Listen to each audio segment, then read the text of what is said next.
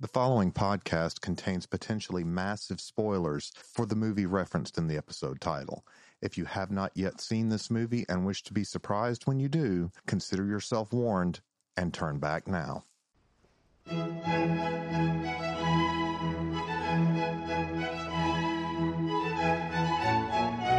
Hello, and welcome to a new episode of Schlock Till You Drop.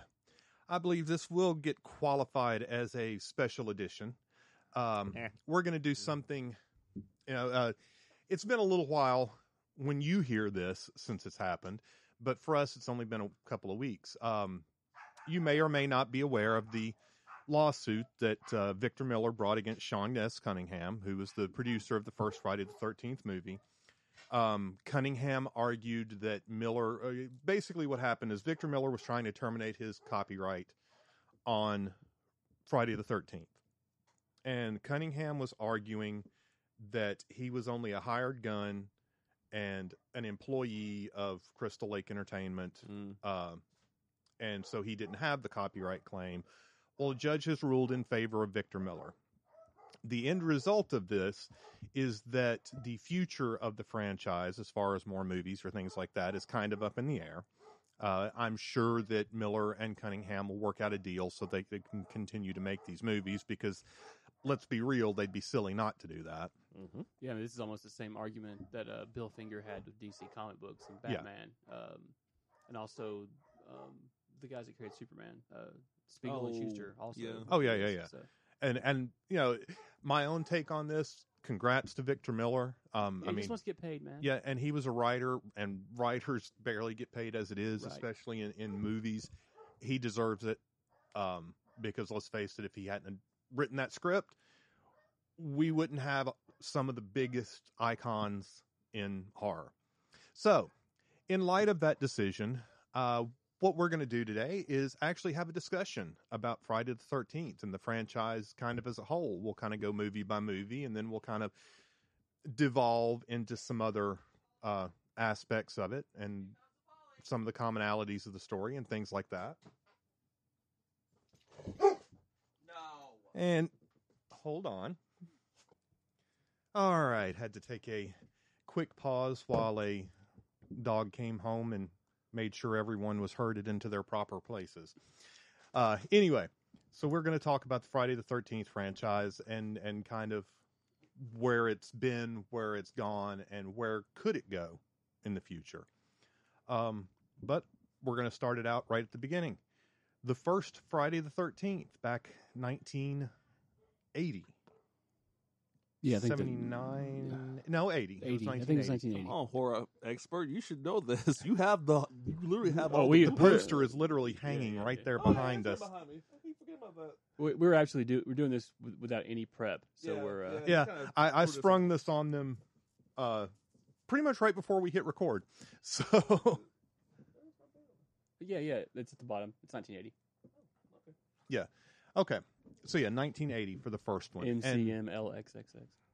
and the interesting thing is that the movie was created as an unabashed ripoff of halloween. Right. even down to the budget i think was 550000 now there was a lot more spent on marketing after paramount picked it up but the movie itself was only made for $550000 and i mean let's look at what has developed. You know l- let's imagine what if friday the 13th had never come out what would the horror landscape look like i mean this was tom savini's big breakout Right. you know this set the the formula for every slasher movie Oh, right. I mean, the have sex, get killed. I mean, the immortal stalker. yeah Um, Wouldn't that now, granted, this isn't this isn't part one. Part one is the have sex, get killed thing, but the immortal stalker doesn't show up until till part, part two. two. Um, but you know the teenagers being the target. Granted, Halloween did a little of that, but not really. well not not, made not the teenagers specifically. the target, yeah, but it was more of a think Halloween also that- did that- the tropes of killing the teenagers when they have sex too. mm, Yeah. Yeah but it wasn't Well, I don't think it established the trope, though. I think it- that Friday the Thirteenth really brought that trope to life. Well, t- I mean, if Halloween was first, then technically it did establish the trope. Well, right, but the, uh, Friday the 13th just Friday the a 13th got trope is far not more. a trope based on one appearance of something. though. Right. It, it it is a consistent thing over time, and Friday the Thirteenth has consistently given the unintentional morality play of if you have sex, if you do drugs, if you party too hard, you're going to get killed. I want to say Halloween did the same thing, but I'm I'm excluding Halloween two because that was or Halloween three, Three, because that yeah. was the mask one. which we, we need to do sometime. We, We will. Yeah, it's so Um, so good. If you take up the concept that it's Halloween, then yeah, it's Yeah, a fine yeah. movie. Yeah, exactly. But um, no, yeah, and Halloween two, yeah, some people having sex and he kills them. I believe in two. I don't remember in four because I mean Halloween. Well, yeah, but when you think of these things, you when you think of these things, you don't go Michael Myers. No. no, you you go Jason Voorhees. Yeah. Or in this case, since we're on the first movie, right, Pamela, yeah, Pamela Voorhees. Voorhees. Yeah, which and it's also it, it does set that up though because what is the entire reason that Pamela Voorhees goes on her killing spree because the teenagers were having sex and, And let kid- Jason drown. Yeah, Right, yeah. drown. and that just really establishes you know the target of all these killings from then on out. Oh yeah. Um, even though I guess it's more Jason kind of getting revenge for himself and for his mother Yeah. going forward, and then it, you know it devolves into the the way that all slasher movies eventually do. long yeah, enough, yeah. you you get your humor, and then you get Oh yeah. yeah. And that's one thing you have to give the Friday franchise for. It covers that gamut. You have the serious entries, you have the humorous entries, you have the the cheesy entries. You have a little bit of everything. You go to hell, you go to outer space. I mean, exactly. you You've go to little bit- Manhattan. yeah, you've got a little bit of everything in this movie or in this franchise. But yeah, the the first Friday movie and it establishes things that we see from then on out. The innocent virginal girl that survives, right. which to be fair, and Adrienne King herself has said, Alice wasn't exactly virginal, but in comparison to everyone else at Camp Crystal Lake, Yeah, certainly. she was. She was just very thoughtful Mhm. and and she would have she wanted to not jump into things. But she was willing to party. I mean, there is a scene where she you see her smoking a joint too, but she's not that's not her only purpose for being there. In fact, she doesn't really want to be there, but she's trying to give it a shot. You get the indication that maybe her and Steve Christy had something going on Right. before the movie. It's and- it's very strange. Also, that I mean, you know, uh, Nightmare on Elm Street kind of injects religion into it about the fourth movie or so Mhm. uh, as kind of an undertone, but there's never any of that really in the Friday the Thirteenth movies. But you know, they they kind of elevate uh, white Anglo-Saxon Protestant values as kind of the thing to not get you killed. Yeah, this And- is very true. And that's very odd because you know you don't really you know you can't splash holy water on Jason or or, the, Right. or the sign of the cross that sort of thing. It's a very curious uh, kind of morality that they took. In fact, the only time I can think of that they even touch on occultism in relation to Jason is part six. Tommy buys some occult books, Right. To try to figure out how to deal with Jason, and then maybe a little bit with Seven and facing off against the psychic. A little, But that's that's more but uh, supernatural, which has definitely always been there. But yeah, as far as actual pure occultism, the only time we ever see it is is that one. well, yeah. one And by, by the time that part six, and seven come out, that's kind of the flavor of the month with the movies and Mm. horror movies during that time. This is very true. And So- and the aesthetic changes. I mean, it, the first Friday the Thirteenth is definitely made with a late seventies aesthetic. Absolutely. Um, and not. I mean, the dress and the you know the hairstyle and the the way they speak and things like that. Of course, all the things that automatically date it. But even just the there's that little air of rebelliousness, but at the same time, yeah, it's showing that the unintentional morality play Right. like we are saying that you know if these kids had been doing what they were supposed to be doing none of this would have been happening and yeah so it, it- it definitely does set a tone that the rest of the series follows almost unconsciously Yeah, Jason is almost that boogeyman that your mom warns you about. It's like you know, eat Yeah, your eat, your vegetables, yeah. yeah, say your prayers, or you know, or Jason's Jason's going to get you. Yeah, Jason will pop up behind you and stab you through a bed. except it's quite literal in, in this sense. Um, so I've always found that very interesting. That you know, even though there's no like religious overtones, right? Mm-hmm. The societal norms that you are prescribed to follow in these movies tend to be uh, Christian based or Yeah. Judeo Christian. You know, so it's almost uh, almost a slice of Americana from the seventies, eighties. You know, Oh, very much so. I mean, and a, as the series progresses into the 80s and the age of excess, you start to see that reflected as well mhm. in the in the tonality of the the movies. And you know, but the, this first one really, at the time it came out, it was something. Yeah, it ripped off Halloween, and Sean S. Cunningham and Victor Miller both are very open about the fact that they did it. the The shock of Jason at the end, which, for the record, they intended as a dream sequence. Mm. When they wrote the first movie, Jason was dead Hmm. even with that scene at the end. That Mhm. was a dream that Alice had. Jason was dead. They had no intention of anything franchise, of, of, of something. that. Well, I I mean, and why would they? This was low budget filmmaking, Right. And uh, you know, it. I totally went off the rails there. Yep. Uh, I tend to do that, Yep. but I mean, it, it's very much uh, something different at the same time. It you know the the scare sequence ripped off Carrie. The movie itself rips off Halloween, but at the same time, it became something unto itself, and it really ushered in the slasher era. absolutely. It was not the first slasher movie because you had Texas Chainsaw and you Right. had Halloween, hmm but it definitely is the movie that has ushered in the slasher era. Yeah, I mean, in Nightmare on Elm Street, same year, 84. eighty four. Okay, so four Really? years later. Yeah. Nightmare on Elm Street was 1984. Like, wow, if you have asked me like a test, Yeah, I would I have swore it was that- 1980. Yeah. I But thought yeah, they Johnny Depp's in it. He's right. Yeah. Yeah. Okay. Well, and the funny thing is, the precursor to Friday the 13th was uh, Last House on the Left. Right. Sean S. Right. Cunningham Yeah, yeah, yeah. produced and Wes, Wes Craven, Craven. directed. Absolutely. Uh, So there's where the they bo- they both kind of had that same thought process going through. So, and of course, the movie did well. I mean, it was made on nothing, so it didn't really have to make a lot of money to do well. Uh, and therefore, Paramount said, "Hey, we want another one." Enter the franchise start Friday the Thirteenth Part Two, which I actually really enjoy. Uh, the first movie Part two was the sack, right? Right, yeah. was the He potato out. Yeah, we sack, we, yeah. we don't get iconic until part three. Okay. Yeah. But you know part two you get jason in the potato sack um the only thing that i don't like about part two really is the very beginning i understand both the business reason why alice gets killed off at the very beginning and i kind of understand why jason would have hunted her down and killed her Mm. because i mean this is the woman that killed his mother Right. but you show her as a tough woman in the first movie. You show her as a survivor in the first movie. And you're telling me she didn't see Jason at any point in her house Well, before he jabs the ice pick in her head? here's the question: When did the second one come out?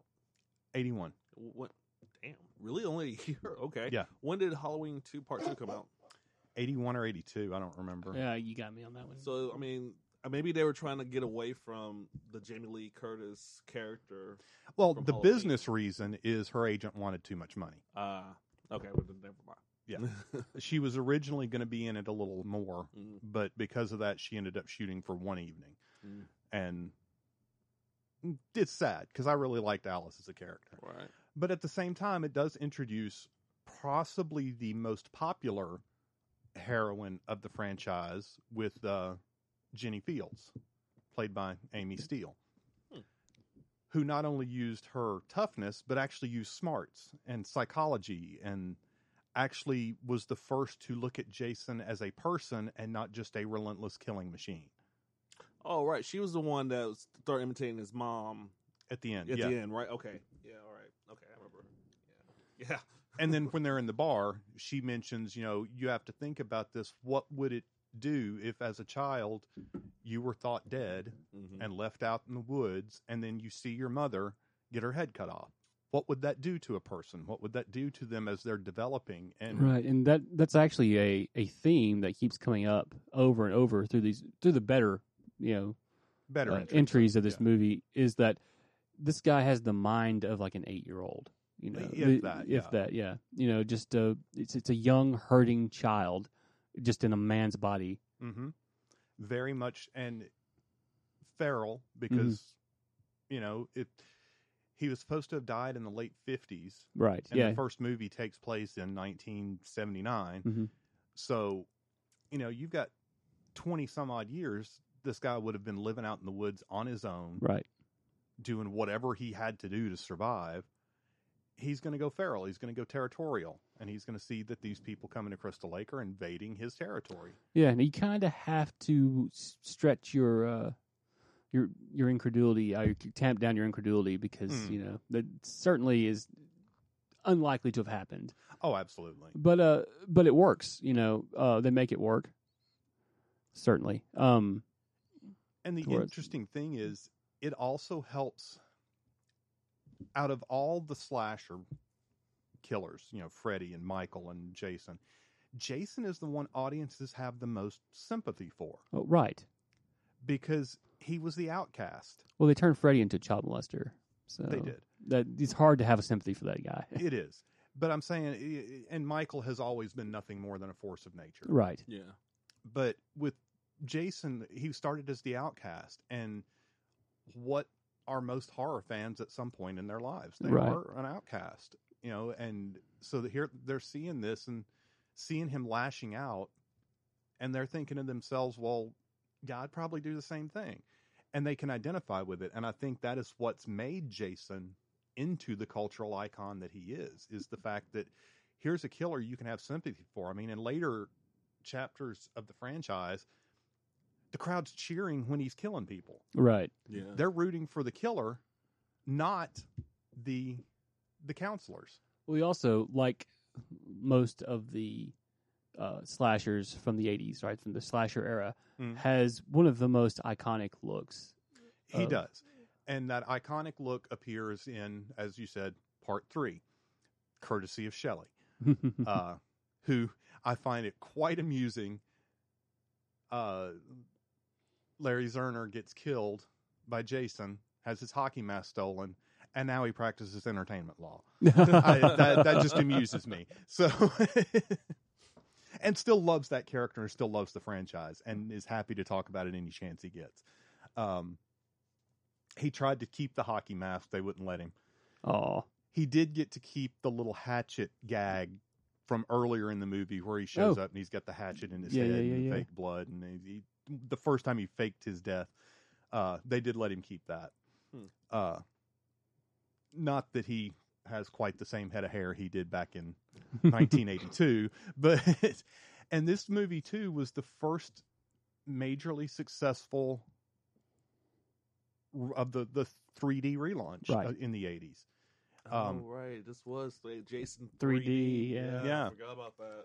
And of course looking at it now it, it's exceptionally hokey and you can you know because you're seeing these things that are being angled into the camera lens purposefully be but at the time you got to think what that would have looked like in 3d and okay I, I can forgive the cinematography on this one a little bit you you almost have to to get through the movie. yeah Be- Otherwise, it's a great drinking game. Oh, Just yeah, kind of yeah. pointing them out as you go. Well and i think there was a dvd re-release that had the 3d glasses and everything in it and Oh yeah, And it uh, was I'm in- pretty sure. Hmm. in a primitive 3d um now that the technology's there i would love to see a blu-ray release of it Yeah, right. in in 3D with the modern 3D technology, kind of revamped and, and redigitized. Oh, that's it, like that. it. Probably co- it's probably cost prohibitive. Oh, them yeah, yeah, like yeah. that. So, And well, and at this point, with things up in the air about the franchise, right. I Right. mean, the box set, for example, I went online out of curiosity because I remember seeing it for like 30 bucks. So I went online. I was like, oh, cool. I'm going to go ahead and pick this up on Blu ray. Uh, no longer available. Cheapest one I could find was $125. Oh, Christmas. Nope. Yeah, it has Yeah. now gone out of print in light of this decision. So, I like me some Jason. Hey, you know another thing, and just speaking of just cost in general, Uh-huh. uh, I, that I think that made Jason Voorhees so popular is that uh, and I know it sounds hokey, but I think there's something to this. It's so cheap to be him for Halloween. Oh yeah, he has become one of the most easily imitable Yeah, horror icons. because Freddy, you gotta get the claw. Yeah, Right. With Freddy, you need the, the claw, but it's not just the claw; it's the burned face, it's Right. the fedora, it's the Mhm. sweater. With Jason, you put on a pair of coveralls, grab a machete, and stick a hockey mask on. You're, You're. Jason. Yeah. Yeah. You're I Jason was- Maybe a little eye black to so you can't see the I eyes think I through was the. Jason once when I was like 13. I've done it a couple of times. Yeah. And, yeah. Yeah, I think I have too. I mean, I think because it was just a cheap. When you're poor, you're Yeah. not poor. It's a cheap Yeah. Halloween costume. You know. Yeah. The uh, the only other one that might be cheaper would be Michael Myers. Yeah, yeah, and you, have to do something to that ma- you know, to get the mask to look that way. But Yeah. Because it's a Shatner mask. Yeah, it was right? William yeah. Shatner. William Shatner face. But yeah, I mean, it, it, yeah, he is an easily imitable Mhm. icon. I mean, is, what are you going to do? To go as Pinhead? Right. I mean, good God, I would love to go as Pinhead, but I, I, the investment that would take. you, you got six hours to sit in a chair. Yeah, exactly. I mean, it yeah, that would quickly lose its fun. Yeah. well, I didn't know it wouldn't. I, I would love to be covered in prosthetics for something, but that's I'm weird that way. Uh, Lombardo, you listening? Uh, if you need a if you need a guinea pig for something, I will I will happily take the latex and spirit gum and whatever else you need to throw on there. Phrasing. Oh, we're not doing phrasing anymore. ah. Yeah, yeah, yeah. Sorry, we didn't tell you. Yeah. Um, so anyway, so we go. You know, the franchise has been moving along. and It gets to three, and then they finally decide that they're going to end it, and so they do the final, uh, the final chapter. Right. They do, uh, which introduces another iconic character to the franchise with Tommy Jarvis. Yeah, I was like, that's where Tommy comes in play, Yeah, right? played yeah. in the played in part four by Corey Feldman. uh, who has gone on record and said he would happily reprise the role anytime you name it. He'll do it. He'll drop whatever else he's got going on to do it. Well, it needs to work. He actually has a pretty good stream of work right now, mainly just hawking documentaries on Friday the 13th. so uh, he is still making a living thanks to Tommy Jarvis. But, I mean, I, I'll reference something on part four again here in a minute, but there were some pretty decent actors in this one.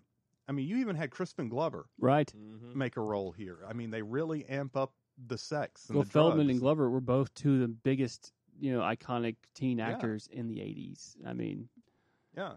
and into the '90s with Glover, right? Didn't Back to the Future stretch to the '90s? But he didn't come back for the later ones. Yeah, he did. He came did? back for all three Okay. of them. Yeah, he was he was in all of them. All the actors were in all three of them. Uh, no, uh, Elizabeth Shue replaced. Uh, oh, yeah. No, yeah, I'm yeah, yeah. The I forgot about her. his Marty's girlfriend- girlfriend, yeah. the first one, I can't But, remember uh, the actress's name. the other thing interesting about part four, it is the first time that the series actually tried to show some form of continuity. Because the hunter that Tommy and his sister run into is looking for Jason, or is not looking for Jason. He's looking for his sister, Sandra, from part, part two. two. Oh. um, which is if you look at the timeline, it's really weird because we know time has passed between one and two. I think they said it was like two months.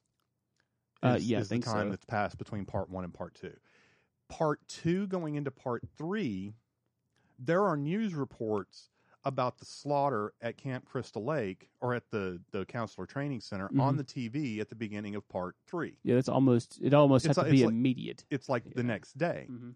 part four picks up with the body being taken from the barn from the end of part three and Right. taken to the morgue. So it's technically Sunday the 15th for part four. Right. And, but it's trying to keep a continuity. I think that's a, Wow. a- yeah, yeah. The, if you look this through, part three took place on Saturday hmm and part four took place on Sunday, effectively. Right. But there's still Friday the 13th. Yeah, yeah. so, well, you know. but I give it credit because for a low budget thing that they never expected to do anything, it's cool to see they were trying to come up with a continuity. You had to have a kind of a through line to Yeah. connect all the stories together, and and to do callbacks because uh, you know, they know in the real world it's been a, a year or so between each of these films, and you want to Right. to to reward the people who've who've shown up. Yeah, Um, and final chapter was 84. Yeah, I want to say final chapter was 84. So it came out the same year Nightmare on Elm Street did. You know you own these movies. You can just go grab them, right? Yeah, but okay. They're all the way in there. yeah, they're in a different room, man. I don't want to. Yeah, yeah. All right. To. Uh, that's too much work. That's, I have to stand up and I have to Uh-huh. walk and Okay, I know you're. you know, I have to bend over and you know, I, I just ain't got that in me anymore. And we'll lose the spontaneous nature of the podcast. Ah, true. Or, or the Joe is really trying to remember these movies, nature of the podcast. it's like, man, I haven't seen these in 25 years. Right? I'm just waiting for him to get to one of those fun- Nightmare on Elm Street. Um, Wrong Jesus. franchise. Friday the Thirteenth movies that, That I've makes me seen think of the leaked meme that's been floating around on the internet right now, where it's got the, the girl wearing a hockey mask, and it's like one, two, Freddy's coming for you, and then somebody puts on there three, four, that's Jason, you whore. so, Yes, yeah, but um, I'm just waiting for us to get to uh, Friday the Thirteenth. I but I believe if I remember correctly, part four they also brought back Tom Savini. It was the Right. first Friday yeah. he had done other than the first one, um, because he actually didn't want to do Jason for part two. They asked him, but he thought it was silly. He's like, "No, Jason's dead. What do you mean? I'm, I'm not doing makeup for it. No." And he went on and did something else. But for Mhm. four, they approached him with the idea of, "Look, you created this character. Why don't you kill him?" And Savini went, "Okay, I'm good with that." Hmm. And the funny thing is, if you look at it, everything about it shows that the intent was he was dead. Mm. That was it. It was done. Even down to when Frank Mancuso Jr. got the pressure from the studio that they wanted another one. He's like, "Well, we killed Jason. How do we do this?" And we end up with a new beginning. right. That's five. Five is the one where the the rod and the corpse that the lightning strikes and he wakes up. No. that. no, that's not five. That's six. Five is the Jasonless movie. I obviously I don't remember five. Please Yeah. explain There's five a this- to me. reason. This is how this is uh, this is Halloween three. Okay. Oh, The story of Friday the version. Yeah, Thirteenth: A. New Beginning. Tommy Jarvis is in a halfway house after coming out of the mental institution. still played by Corey Feldman. No. Oh, okay. Um, he does have a scene at the beginning, but as he puts it, he was stuck doing this hor- this horrible movie called Goonies. He's joking when he says that, Right. but he ended up in Goonies, so the shooting schedule wasn't going to match because you're going to tell Spielberg no. I mean, Yeah, What what's he actually made that was any good? he did something. I can't. I can name a movie. Right. I can't remember. Goonies, Oh, Lost uh, Boys. Pl- Ready Player One. Oh yes, but we're talking about Spielberg. Oh, I thought that- you were that talking about. Feldman. No. No, no, The Hack. Oh yeah, yeah, yeah. Yeah, Ready Player One. That's the that's the Yeah, one yeah, I that's know that that was genius. That was Actually, great. Yeah, yeah, yeah. only one that was any. Oh good. yeah, only one. But uh, all right, so Tommy's in the halfway house, and he is haunted by visions of Jason. They're gonna sit here and blow us up in the comments like Yeah. he did do. like, We know. Yeah, yeah, that was all. That's called sarcasm, kiddies. Uh, but uh, Yeah, yeah, he did those Toy Story movies, right? yes, he did the Toy Story. Uh, see? Yes. We know who he is. yeah. So Tommy's in the halfway house. He's haunted by visions of Jason. Um, Oh, the one there's one fat kid in the halfway house that pisses off the the big burly asshole guy who ends up hacking him up with an axe and this of course is triggering tommy's memories even worse triggered. He- He very got much so. very much so Okay. um and suddenly people start ending up dead and it's jason's mo and you see the guy walking around he's wearing the hockey mask but it's got blue stripes instead of red Mm. which is your indication that it's not really jason because it's not apparently the paramedic that responded to the kid getting hacked to shit was the father of the kid who got hacked to shit and snapped at seeing his son that way and went off killing people and oh. And again, another version where they tie it to family. Yeah, I've I've Yeah. seen this movie exactly one time. I do not remember this movie. Are we going to talk about the series at all? yeah we'll, we'll, get, to that there. we'll Okay. get to We'll that there. we're going to get to it in order All right. so um so here's the fun part about part five Okay. what do you want to know what it gets mem- what it's memorable for Obviously not Jason. Obviously not Jason. it has more boobs than any other movie in the franchise we need to pop it in Power Five right now. we'll do it when we do Halloween three. We'll run the same. Um, It time. has a former Playboy bunny named Debisue Voorhees who does a topless scene with the most stupendous boobs ever seen in a Friday the 13th film. Why are we not watching this movie? And that's pretty much what it's memorable for. so for so for boobs, the For kills, boobs. the kills aren't even that good. Eh, meh. They're Really? they're really They're not the best of the yeah they're not the the best of the franchise. Are like okay, of the franchises, is it like the lowest of the kills? It's not the lowest, but it's I mean, part one. I mean, it was a it was bottom mom- three. Yeah, I got you. Bottom three. but um, highest because of tits. Yeah, it's it's I mean, it's mem- not Jason X. it's memorable Uh, because of the tits. Uh, Best we're- we're kills gonna- ever. we're- yeah, we're going to Oh talk my about God, Jason I'm X. blow- I will. Whoever directed, that, I want to blow you because you are awesome, sir. Uh, that would be the late Jim Isaacs. okay, that'll stop nothing. nice. Viagra works miracles. Even to the dead, I guess. Um, but uh, the other thing, the reason why that was the case with Part Five, the director made his career in softcore porn. Mm. Oh, that's the, the know- pattern reemerges. there. It is. It It's does. I, it, it's it really is a thing where To like, Yeah, be fair, it is a thing. Sean S. Cunningham also made a career before he did uh, Last House on the Left, making softcore porn. Yeah, you leave yeah, porn, but you do horror. Last. House on the Left is not considered softcore porn. That's why I said That's before. fucking. That's that's why I said before Literally. Last House on the yeah before Last House on the Left. He did make movies that were considered marital aids. Oh, okay. It was that era, Mhm. early late sixties, early seventies. They didn't have porn; they had marital aids. Oh, right, right. Um, but anyway, so five was yeah, the fans were not happy, okay. I can see why. so they give Tom McLoughlin part six. Jason Lives, That's the lightning bolt one, right? which is Yeah. the lightning bolt Okay, one, see. and is also upped the humor quotient Right. This is, considerably. yeah, this is when we start getting wacky.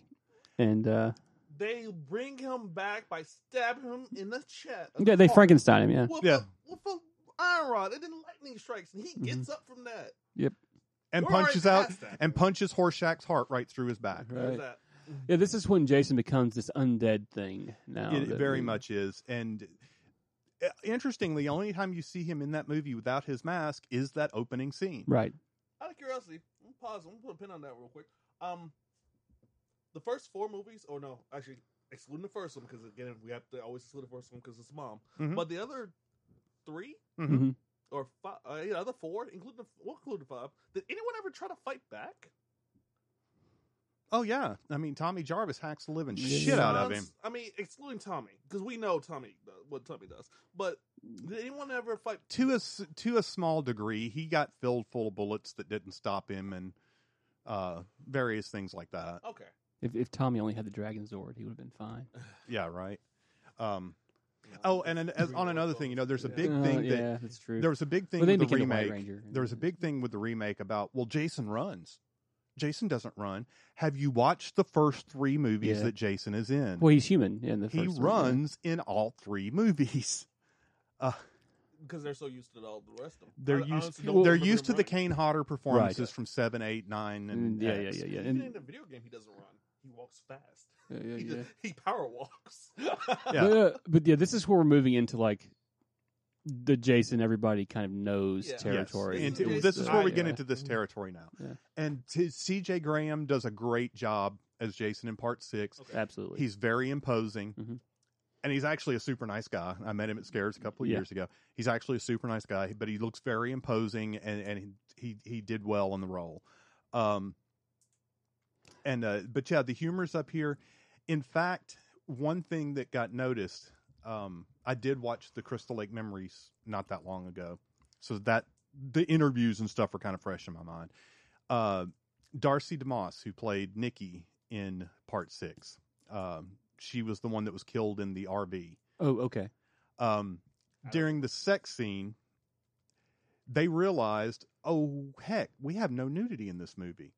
So they asked her, like, oh, would you be willing to do this topless? And she was like, um, the contracts are kind of already signed, guys.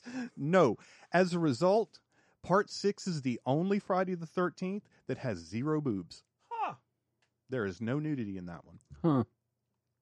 Okay. Yeah, yeah. I guess you're right. Yeah. Yeah. So you get the trade off of humor for nudity.